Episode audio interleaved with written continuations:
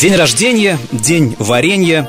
Тема сегодняшнего разговора с прекрасной Викторией, специалисту по этикету. Здравствуйте, Добрый день, Виктория. Доброе утро. Добрый день рождения. А если сотрудник уезжает в свой день рождения, нужно ли ему дарить подарок? Ну, я просто так часто делаю, улетаю в отпуск. Первое, с чего я хотела бы начать, что даже если сотрудник э, в день своего рождения находится в отпуске, то в любом случае компания его поздравляет. Это можно сделать, отправив смс или позвонив. А когда уже сотрудник возвращается из отпуска, то, конечно же, его поздравляют. Не делать это мимоходом и на бегу. Ну, потому что это такой очень трогательный, деликатный и важный момент для каждого человека. Виктория, вы же психолог и наверняка читали Литвака, Михаила Литвака, который рекомендует не отмечать день рождения. У него правило не проставляться в день рождения. И он говорит, что поначалу меня не понимали, но сейчас это принимают как должное, и я не обязан проставляться, и это мой личный праздник. Абсолютно верно. Поддерживаете вы вы его? Вы не обязаны. Здесь нет правила, которое бы регламентировало, что именинник должен это сделать. Во-первых, это зависит от того, какие у вас отношения в коллективе. Вообще в некоторых компаниях это принято, а в некоторых не принято.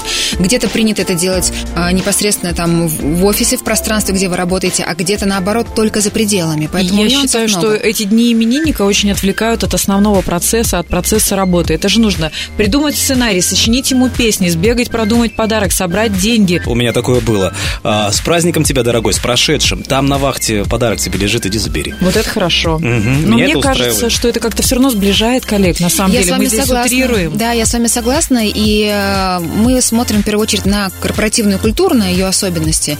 И действительно, вот такие неформальные встречи, они могут э, служить такой очень объединяющей историей внутри компании. Мне больше всего понравилось пока то, что я не обязан отмечать свой день рождения, даже если от меня этого очень сильно ждут. Да. Виктория, а если сотрудник уже относится к разряду бывших, но отношения с ним были настолько теплыми, что хочется поздравить? Прекрасный вопрос. И в компаниях, эм, которые ориентированы не только на клиентов, но и на своих сотрудников, это считается хорошим тоном поздравлять бывших сотрудников. Не на каждый день рождения, но обязательно на юбилей. А Ну, какой результат? Уже же невыгодно. Человек же уже уволился. Он же уже экс, он же уже бывший. Елена, но мы же не только про выгоду, мы про отношения, про тепло и вообще жизнь, она такая короткая штука, что... А земля такая круглая. Что если мы можем поделиться частичкой своего тепла с кем-то другим, мне кажется, не стоит лишать себя и другого человека такой возможности. К тому же все это возвращается. Кстати, То есть да. это выгодно все-таки. Ну, и выгодно тоже, потому что,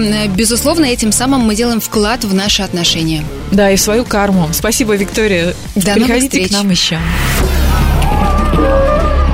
Терра Манера.